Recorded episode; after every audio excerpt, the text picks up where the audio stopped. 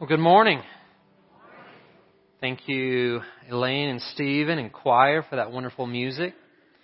It's always a blessing to follow praise to God and just kind of sets us up for hearing His Word. So happy 2017. Out of curiosity, how many of you stayed up all night? At least till midnight? Raise your hand. How many of you went to bed early?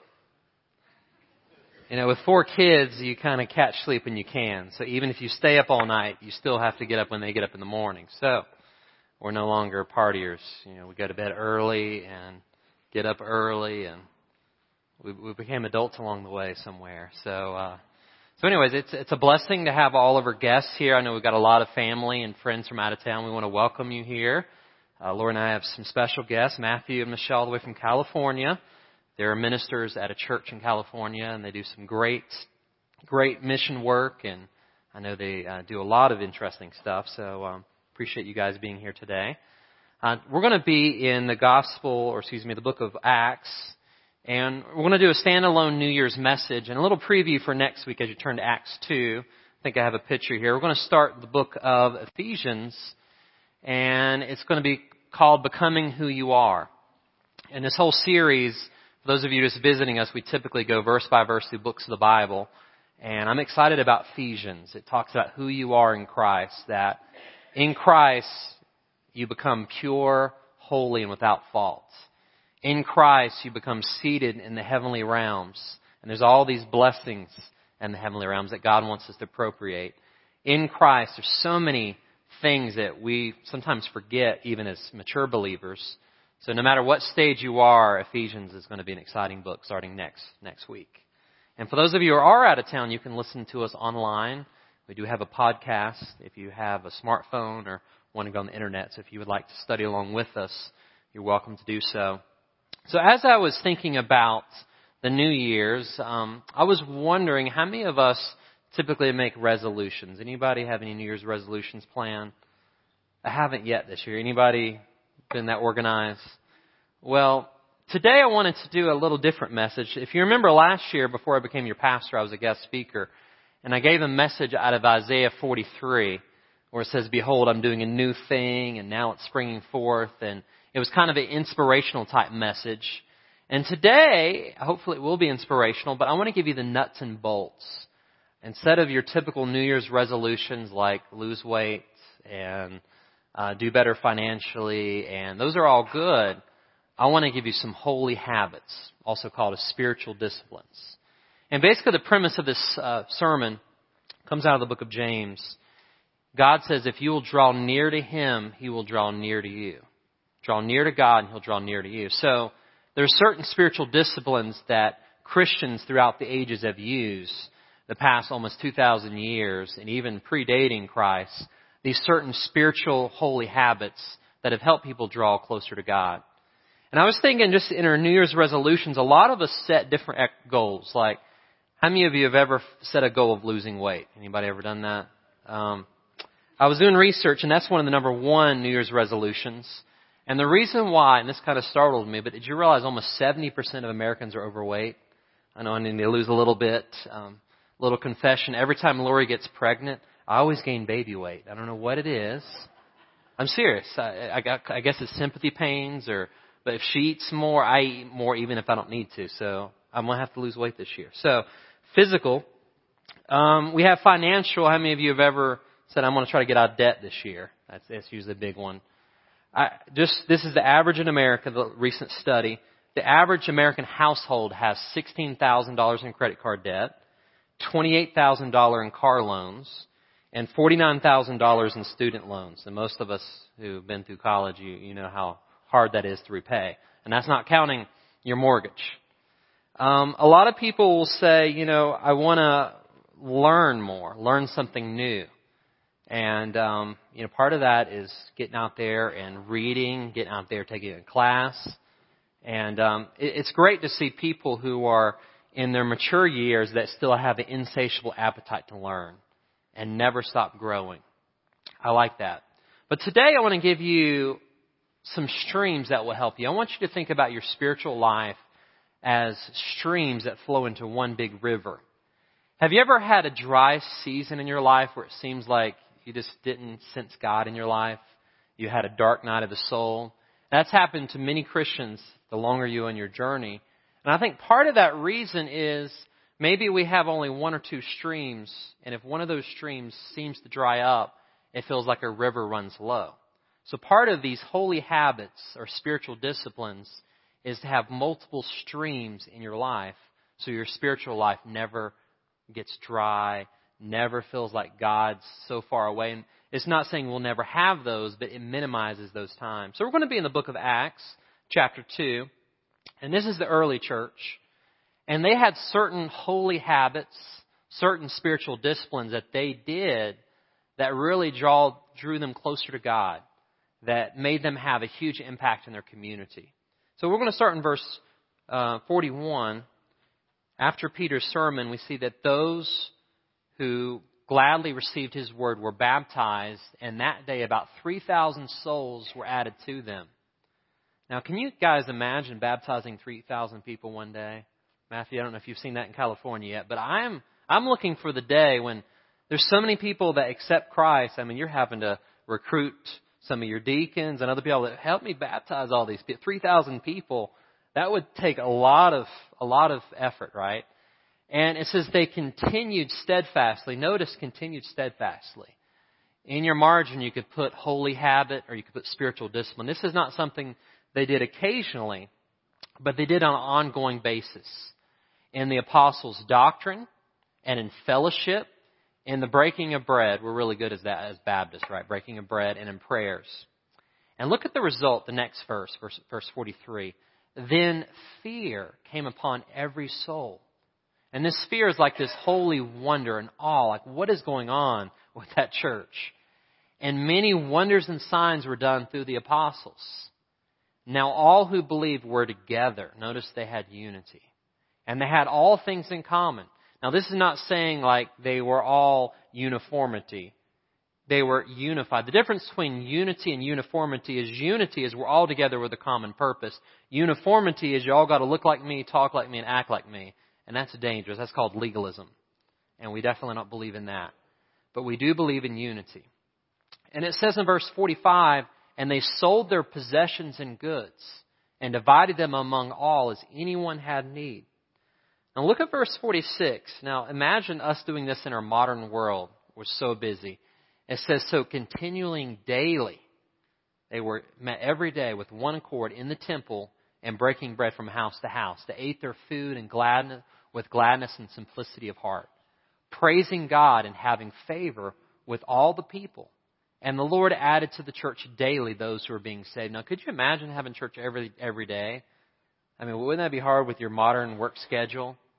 But somehow these people had this holy fire that they just they just kept wanting to hear about God's word and meet together, pray together, eat together. It wasn't the kind of faith where you see a church member in a grocery store and you go on the other aisle because you don't want to talk to them. It was the kind of faith where they wanted to be together. And it was like this holy fire that encouraged all the believers. So, Father, as we look into your word, we ask and pray that 2017 would be a blessed new year. So, Father, we pray for understanding of your word and that it would transform the way we see our life in our new year. In Jesus' name we pray. Amen. So today we're going to talk about what it's like to be all in. What is it like to fully surrender everything you have for God? Uh, my wife and I were talking about the phrase all in, and in different worlds it means different things. But basically, it's the phrase, I'm giving everything down, I'm risking everything because I know the outcome is greater than anything I could ever dream of. So to be all in in your spiritual life means that you're saying, God, I trust you so much. I'm not just going to say you're my Savior, but I'm going to say you're my Lord. I'm all in for you. So we're going to talk about at least a few different holy habits, or as you will, spiritual disciplines. The first one is this. Spend time daily in God's Word. This is the discipline of Bible study. So, for those of us who haven't got New Year's resolutions, here's the first one that you maybe want to have is to read the Bible every day in 2017. Now, I did some research and I found the average person in America, let me get my stat here. I think it was the average person only reads the Bible like just 16% of Americans. So only about 16 out of 100, something like that, read the Bible every day. So that's, that's not a lot. So if you think about it, what is it like just to become so enamored with something that you're consumed by it? For those of you who are married, do you remember when you first started dating your significant other? How you spent countless hours talking on the phone. And the guys who don't talk now, I mean, you talk to that woman all the time. And now you barely utter a few words. But when you were dating, it was just like she captivated you. And I think as Christians, we got to get back to being captivated by God. We got to get back to being captivated by His Word. For me, it started. Um, well, I started my relationship with God when I was just five, but when I was 14, I remember going to a summer camp. It was actually during the year, and it was a camp in Brevard called the Wilds, and it was where all these Christian schools come together, and it, it feels like you're getting hit over the head with the Bible every day as a teenager. You're like, man, we're in church every day. But one thing they did that stuck with me is they taught us how to do a daily quiet time, a daily devotional time. So they had us each divide up and they said, here's what a devotional time looks like. So as a 14 year old teenager, you know, I've seen my, my parents do this, but I just had never thought about it for myself. But they said, you take a passage of scripture, you pray before you read it, you ask God to speak to you, and then you read it, and you write down a few thoughts about what God said to you and that we each did like 15 minutes apiece. But I remember doing that every day that week. And from then on, God laid a commitment on my heart that God, from now on, I'm going to read at least one verse every day. So I think I shared this before. I remember one time my, my family, we went on a vacation and I had forgotten to read the Bible that day. And as I was laying in the hotel room that night, the Spirit spoke to me, Timothy, um, it's not a checklist, but you you forgot your commitment to me. And I didn't have a Bible nearby. I'm sure there's a Gideon's Bible somewhere. But I remember quoting scripture in my mind to fulfill the, the you know, God's word in my mind every day. And that commitment, it's not a checklist. I don't want you guys think it's a checklist, but that commitment to seek after God, it changed my life and it's still changing my life. And I feel like if we just get back to the basics, you know, a lot of times in the new year we want to have these huge resolutions and most of us never keep it. But this is a resolution anyone can keep, right? Read the Bible every day, even if it's a verse. So I want you to think about the Bible is like your daily roadmap. Without it, you're sure to get lost in this windy, curvy life that we live in. It's your roadmap.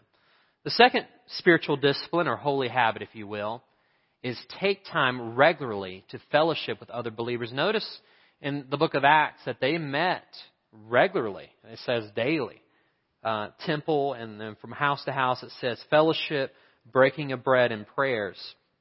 I love what John Wesley said. I want the whole Christ for my Savior. I want the whole Bible for my book. And I want the whole church for my fellowship and the whole world for my mission field. If we only could have a little bit of Wesley's fire, like God, I don't want just a little, I want, I want, I want the world. I want to go after it.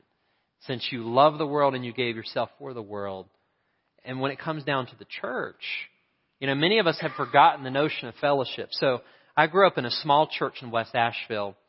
And here's how, at least, I, I interpreted fellowship as they defined it. Fellowship was meeting before the church. We had a downstairs basement. They called it, I guess it was kind of the fellowship hall. And it was having juice and coffee and donuts before church. That was the fellowship. Are you going to come early for fellowship? And I'm like, how many of you heard that definition in church? That, that was kind of it, right? But fellowship in the biblical sense is it's vertical. It's like me connecting with God, and when I connect with God, I horizontally connect horizontally connect with other believers. So it's a vertical and it's a horizontal connection. So when you think about it, it can involve juice and donuts, but it's basically two or more of us on a mission for God. That's what fellowship is. So it, it can start with orange juice and donuts, but it should never end there.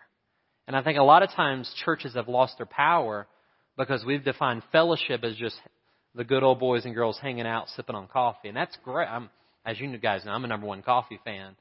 But fellowship is us coming together for a greater purpose. It's us coming together for the kingdom of God. And the way I like to illustrate about this, as it gets cold winter nights, how many of you have to burn your Christmas tree after Christmas? I don't have city pickup, so in a little bit, well, that sounds really bad. Is it burn your Christmas tree down? Well, I live out in the country and there's no trash pickup. So the way you get rid of Christmas trees is after they're dry and brittle, you catch it on fire, and then you can throw wood on top. And uh, so once your Christmas tree dries up, that's what we're going to do this year. Maybe roast some marshmallows. But have you ever noticed when you have a fire, whenever you take a log out of the fire, what happens to the log? It eventually dies out, right? It loses its its flame and its fire. And I think that's the picture of fellowship in the church. When we're together, when we're united, the flame burns brightly. But let's say when someone gets their feelings hurt and they decide not to come back to church or someone looked at them the wrong way and they're like, I'm not going to, you know, what happens? Well, eventually you grow bitter, you grow cold, and you, you lose the fire. Now, let, me, let me reframe that, just since it's family. If we had that mentality, as we do with church fellowship, if we had that mentality anything else in life, you probably wouldn't do a whole lot. How many of you have ever experienced a bad meal at a restaurant where you got food poisoning? Did you ever say, I'm never going to eat food again? I mean, think about it. If you had that same logic, did you ever say, well, that person at the grocery store gave me a bad look, so I'm never going to another grocery store again. I'm just going to grow my own farm. I mean, you think about it. We don't have that logic anywhere but in the church. So fellowship is like this tenacity that, you know what, we may not get along all the time, but we're on mission together for purpose. Amen. We're on mission for God. And uh, and I have we've been talking about this saying here, so I don't see if Kira remembers, but it takes teamwork to make the dream work. So it takes teamwork to make the dream work. If you want to see God's plan come to pass, you got to come together. Very rarely, and there may be a few exceptions in life, very rarely will God give someone a huge vision that they can accomplish on their own. I mean, even Jesus had the 12 apostles, right? You're going to need people in your life. It takes teamwork to make the dream work. So if you're a, if you're a lone ranger type person, it's going to be really hard to accomplish God's purpose for your life. God created you in the Imago Dei, the image of God, and as that, we are relational beings. So maybe your New Year's resolution number two is to be more active in church. So we li- I talk to a lot of pastors, and I'm sure um, my friends from California, it's no difference. But as a whole, pastors begin to talk about, you know, how can we impact people for eternity? How can we impact people, get them in church, disciple them? And one of the biggest concerns pastors bring up is people's church attendance has dropped out. Is that true? Yeah. Every church, people that used to go weekly now go once or twice a month. People that used to go once a month come on Christmas and Easter. And it's like the commitment has changed. And I think part of, I think a holy habit that's just very practical is I want to make a commitment to try to be in church more. And it's not saying you're there every time the doors are open, but it's saying that if, if, if I'm to draw closer to God, it's also with other people. And when I'm around you, you kind of rub off on me, and hopefully I rub off on you. And together we can do a lot. But separate, you know, God, how many times does He use a Lone Ranger person? I mean, there are a few cases in history, but generally, God raises up people together. And together they change the world. Amen? So these are some holy habits. And some of us are quiet because we're like, ouch. But it's true. It's true. Let's look at the third thing. Not only did the early church meet together, but number three, cherish time talking with God, the discipline of prayer and communion with God. You know, prayer is something, if, if I'm honest, it's a hard thing to do. Because in the natural realm, you do something, you see instant results. Prayer is something that you may have to continue to do and continue to do, and you may not see results for a while. It reminds me of this little boy he was uh, being really bad, and he got sent to his room. And he came out and said, "Mom, I got a confession to make. I feel better now because I prayed about it." And the mom said, "Good. I'm glad you prayed about it. If you pray, God will help you to be good." And the little boy said, "Well, I didn't pray to be good. I prayed to God that you'd put up with me." So it's interesting that sometimes our prayers can go in all different directions. But you know what? The key is start a holy habit of daily conversation with God. Now, sometimes we think, well, I pray when I go to church on Sunday. I pray when I go to church on Wednesday. Imagine certain things if you only did once a week. Imagine if you only brushed your teeth once a week. How would that look on the physical realm? Imagine if you took a shower once a week. No one would want to sit around you in church, right? So why do we do certain of these holy habits just occasionally and expect our whole world to change? Um, Lori and I have been trying to encourage each other. You know, we're both post baby number four now, and we're trying to get back in the gym. And sometimes it's hard. Sometimes we don't feel like doing it, but we're like, okay, let's just do it. But we've noticed if we do it just once a week, we don't really get that much effect. It's if we do it more than once. All right? So these are certain habits that will help us. So a New Year's resolution that you could say is uh, in the new year, I'm going to spend more time talking with God. And like I said, this is not a checklist. This is not a legalistic thing. These are holy habits that if you begin to do them, eventually they become natural. Eventually, prayer is not something I have to do. It's, I can't wait for my morning time with God over that cup of coffee. I can't wait to sit by the fireplace and talk with Jesus. It's not some legalistic, it's, it's a relational thing. And these are some things, if we develop, they will really help us. Um, imagine if in the new year, let's say some of us who need some financial advice, imagine if you could have Warren Buffett as a mentor. How many of you would sign up for that? I'd be like, all right, Warren, um, I need some help. My finances are X and I want it to be this way. I got a family of six to provide. Mr. Buffett, can you help me? I'm sure he could give me some ideas. And by the way, give me some shares in your stocks if you're feeling generous. Um, so most of us would take Warren Buffett up on that. Imagine you can go to the one who's the star breather, the one who breathed stars into existence, the one who made the whole world. You can have a direct line through Jesus Christ to him. And a lot of us just don't take him up on it. And he can help you in every single area of your life. So that's, that's what prayer is. It's a two-way conversation with God. So number four, holy habit number four is become more generous this year than you were last year. Notice in Acts 2, uh, they did something radical. They said they sold possessions and goods and they gave, gave them to those in need. We live in such a materialistic society that we want to get all we can, save all we can, and then sit on the can. I mean, we just want to get possessions and store it, and then one day, you know, maybe we'll, we'll, we'll die with a lot of toys. But recently, I've done a lot of funerals this year, more than in my lifetime. And so far, I've never seen a U-Haul behind a hearse. Just haven't seen it. And when you look at the early church, they had this sense that Christ could come back at any time. And you know what? Christ didn't come back in their lifetime, but he is coming back. And if you think about the scripture, it says a thousand years is like a day, and a day is like a thousand years. So if you look at 2,000 years, that's just like two days that went by from eternal perspective. But Jesus Christ couldn't come back at any moment. What if we develop the early church mentality that, you know what?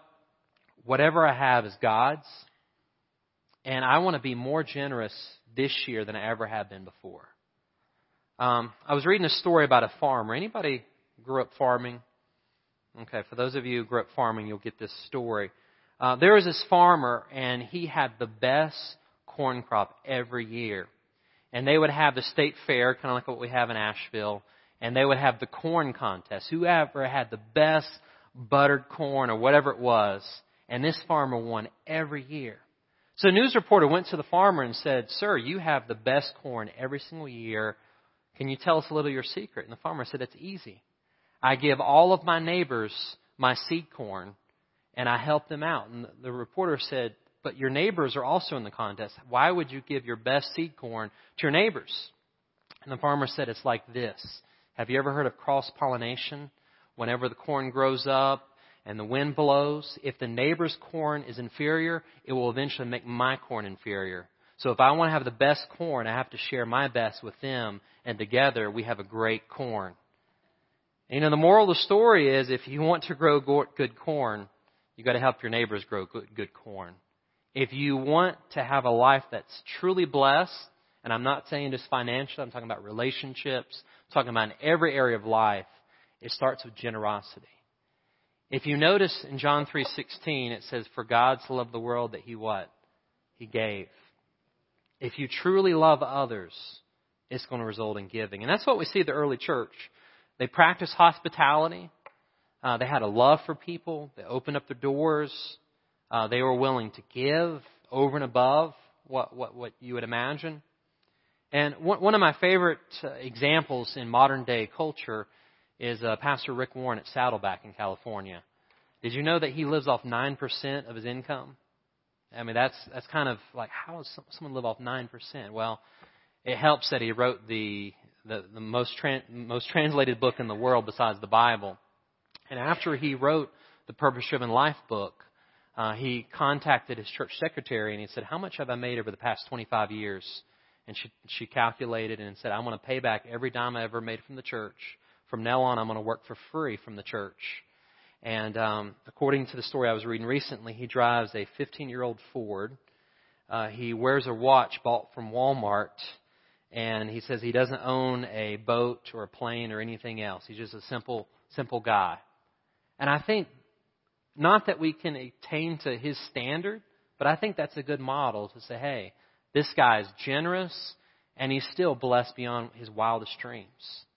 So, what does that look like for you?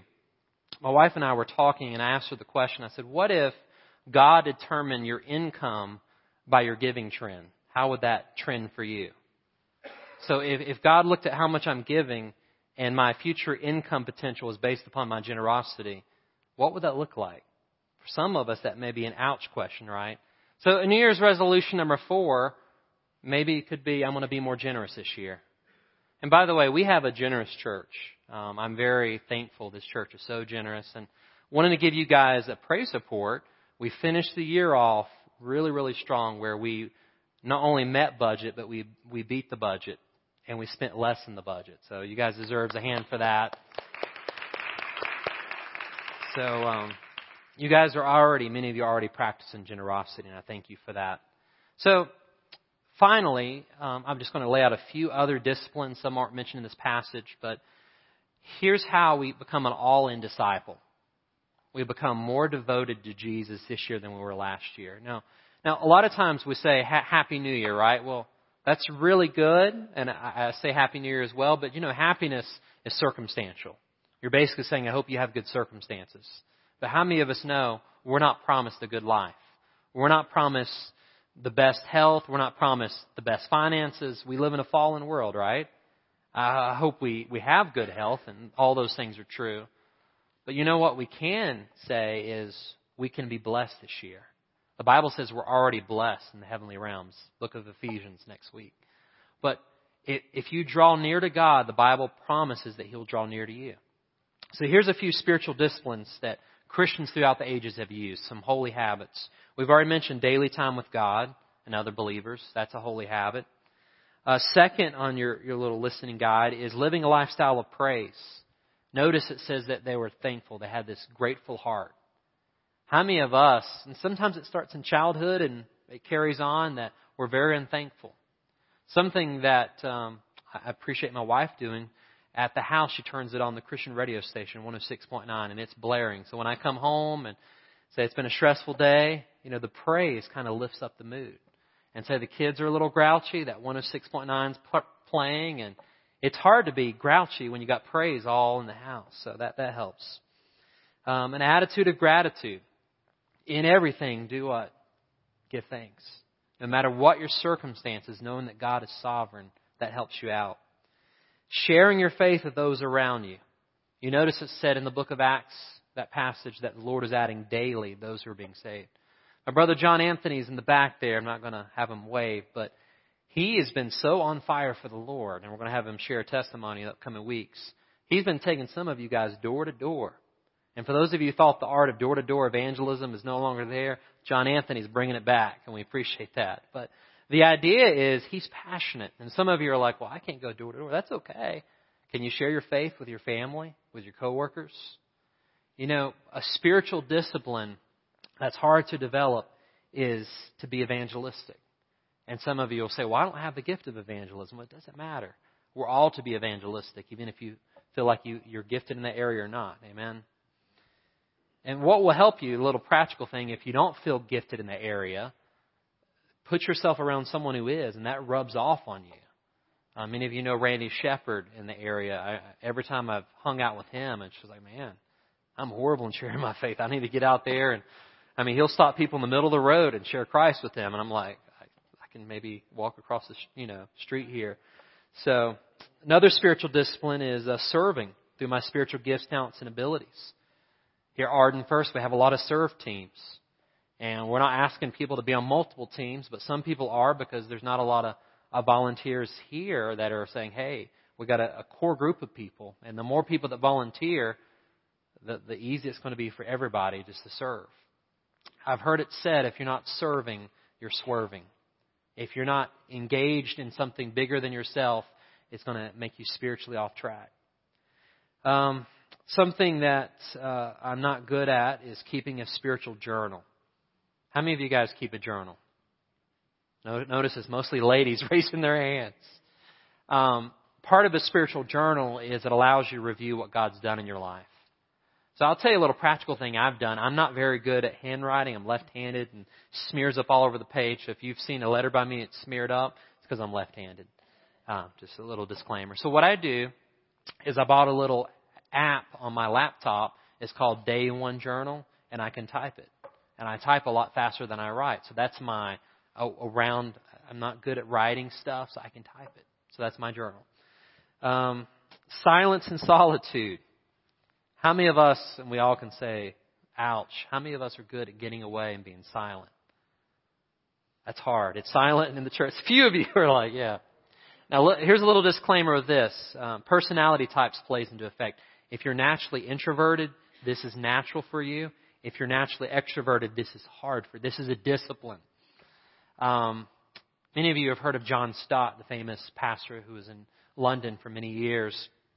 He said what he would do is he would take a blanket, a picnic lunch, and he would go to a park for a day. And he would just think about God's goodness and His faithfulness.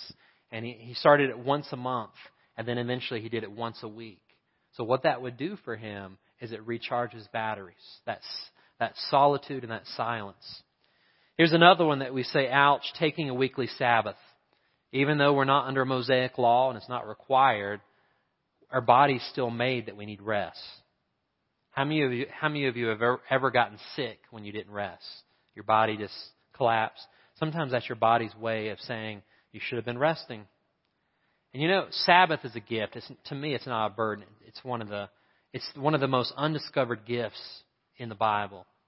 That if we're willing to take a day off and just rest, recharge, celebrate God's goodness, you know what? He tends to invigorate us. So how it works in my family, and we've we've kind of rediscovered it. Um, in, in the class I'm taking for school, uh, we did one on the spiritual disciplines, and um, it talked about the Sabbath. And some of the things that were mentioned were kind of Jewish in origin, but it really helped. Is one is at the beginning of your Sabbath, where that is, light a candle and say a prayer and blow it out, and it signifies it's like a symbol that this day is devoted to God.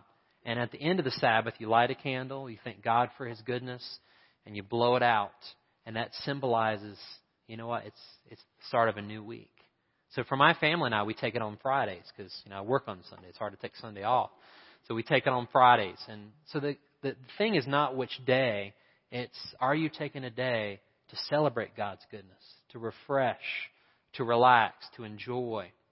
And it doesn't mean you have to be in bed all day. You can go hiking. You, it's, it's, it's a time of whatever your work is, you do the opposite. So it's actually my family's favorite day of the week now. We call it Fun Family Friday. Every Friday, my kids are excited. They know we're going to do something fun.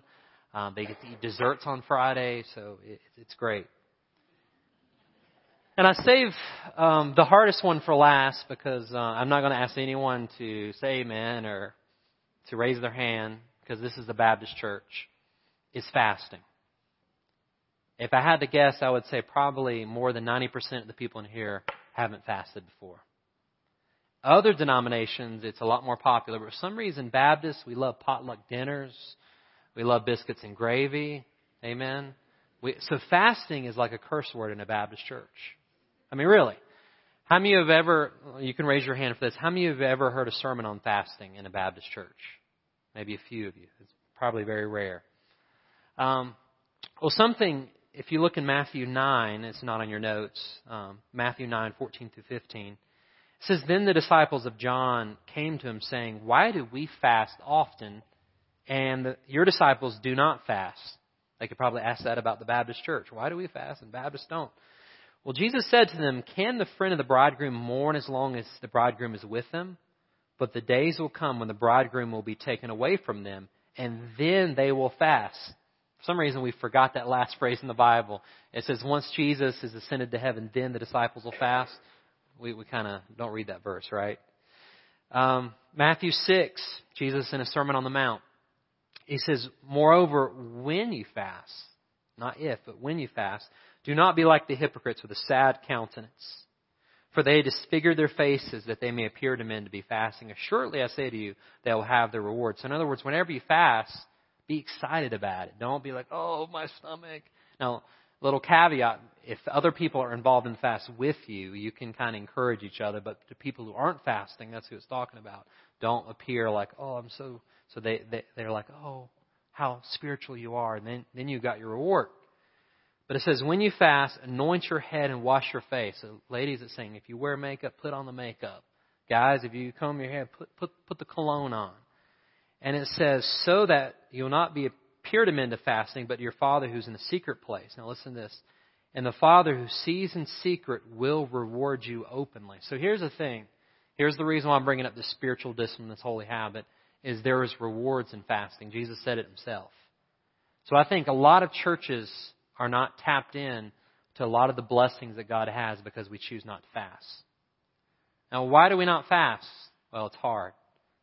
Most people, there are oh, maybe exceptions here and there, most people do not like fasting. Much as like most of us men do not like cardio in the gym. How many of you men like cardio? No, right? But you know you have to do it. You know, it's good for the heart. The doctors tell you, you know, you got to do it for the heart health. But here's the thing about fasting. We, we don't do it because it's so hard, but it's a reason why it's called a discipline. It takes work. It's hard. So what we're going to do, and this is nothing mandatory, but this is for those who want to be all in to go a little deeper in your faith. If you've never fasted before, we're going to provide a simple fast. It's not going to be your traditional absolute fast where you don't eat food, you just drink water. Now some of you have been through that and it's really hard. We're going to do something for those who would like to do it. It's called a Daniel fast. Anybody ever heard of a Daniel fast before? Some of you have, okay. Pastor Jentezen Franklin is a pastor in uh, Georgia area. His congregation is over 10,000 people. And every year they do a 21 day Daniel fast. And uh, according to Jensen, he said, you know, I'm just reading a few of his results. He said, I've had people testify that just three days into a fast for a loved one suffered from cancer, the cancer was completely cured at this point. So he's saying one of the testimonies he had someone that had cancer was cured. He said another person um, they had a 107 degree fever, a lady's son. He had leukemia. On the first day of the fast, the boy's fever broke and he different, didn't suffer from brain damage. So he said people fast for various reasons. The, the main reason they fast is to draw closer to God. But he said some people fast to break addictions from drugs and alcohol. Some people fast to get rid of addiction to like sweets. I know that that's my my thing. Eating right. And Pastor Franklin I'm going to read a quote to you. He says, Each year I encourage all the members of Free Chapel to join us in this fast. He says, If in 21 days you can be a new person, why would you go the rest of your life feeling sick, weak, overweight, and run down? Why not take a radical step of faith? We have only one life to give to God, so let's take control of our bodies and go for God with the best we have. So here, here here's what I'm going to lay out. And like I said, this is not mandatory, like you have to do it. But these are for those of you who would say, I would like to try it.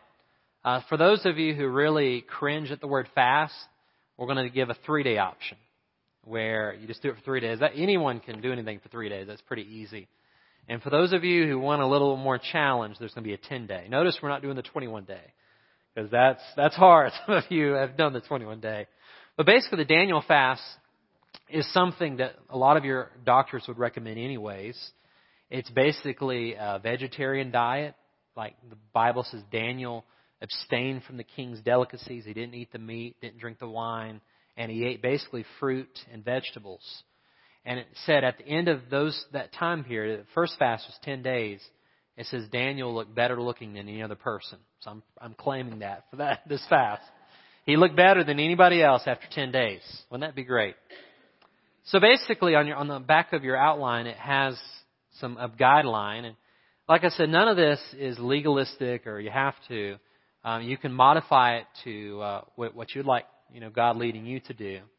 A very strict Daniel fast, you, can, you only have water and fruits and vegetables. So I, I, I tend to do more of a modified where herbal teas are okay. Here's the hard thing: no coffee. Ouch. So I'm just, I'm, it's hard. No caffeine. Some of you are like, I'm not doing it. so um, another traditional Daniel fast, you can't have any breads. But a concession, I say that you know we throw throw out to help you is Ezekiel bread. You know, it's it is biblical, right? Grains, but um, that that's something uh, something Jentezen Franklin recommends for people who feel really weak and struggling, especially if you're working a job and you're like, man, this fast is killing me. Chicken broth that you, you take it and it kind of helps, and that, that's that's not the strict version. That's more the modified version. Um, protein shakes you can do all natural. You know, mix it with almond milk or coconut milk. And some of you are like, oh, by the way, no milk products either on the Daniel fast. So some of you are like, no coffee, no milk products. I'm not doing it. Right?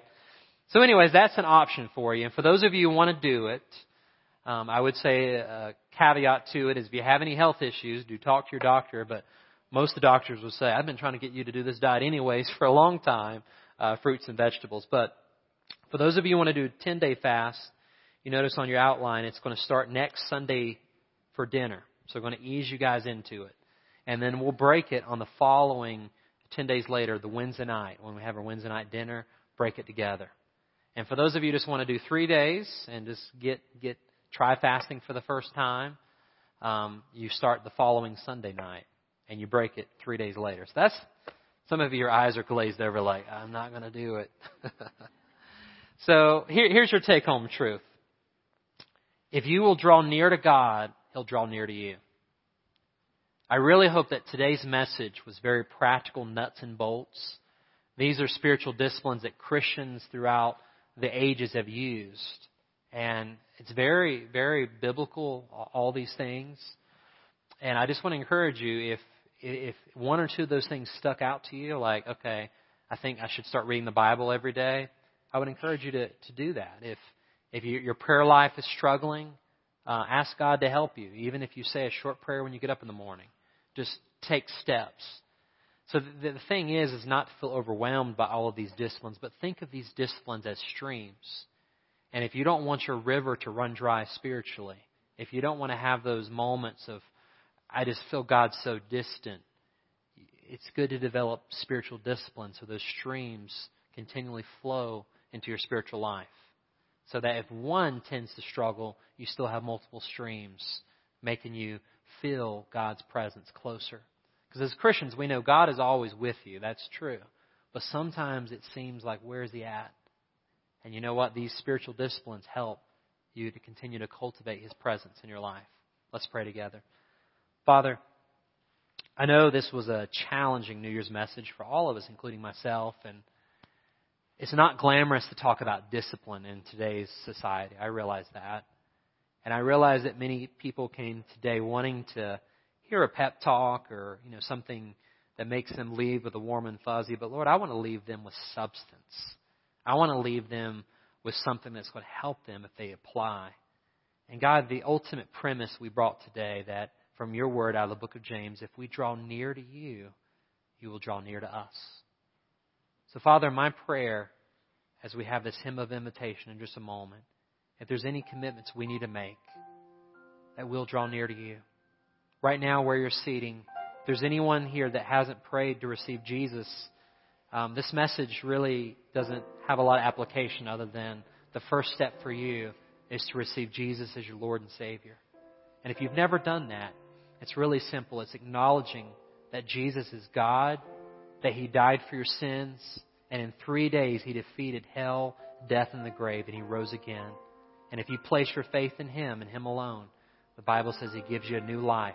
So, what better way to start 2017 than to invite Jesus into your life? So, right now, where you're sitting, everyone praying, if you need to invite Christ, just pray a prayer like this Jesus, I want to start this new year, new year off right. I give my life to you. Please forgive me of my sins. Please give me new life. I believe, Jesus, that you are God, that you were born, that you lived the perfect life, and you, you did it for me, and you died and rose again. So I place my faith in you. And Father, for the rest of us who are believers, God, help us out of these holy habits we mentioned. I pray that even if just one or two stood out that we need to work on, that we would take that next step, that we would draw near to you, and as a result, you would draw near to us. In Jesus' name we pray. Amen. This time, if you'd please stand for the hymn of invitation. Adam and I will be at the front. If you have any prayer requests, if you have prayers for healing or whatever God has laid on your heart, we'll be at the front. And if you're doing the Daniel fast or you made a, a commitment, I encourage you during this time, uh, take that connection card out. And on the back it says, My next step. If you'll write down Daniel fast, read the Bible, prayer life, whatever it may be, the staff and the others here at the church will uh, keep you guys in our prayers.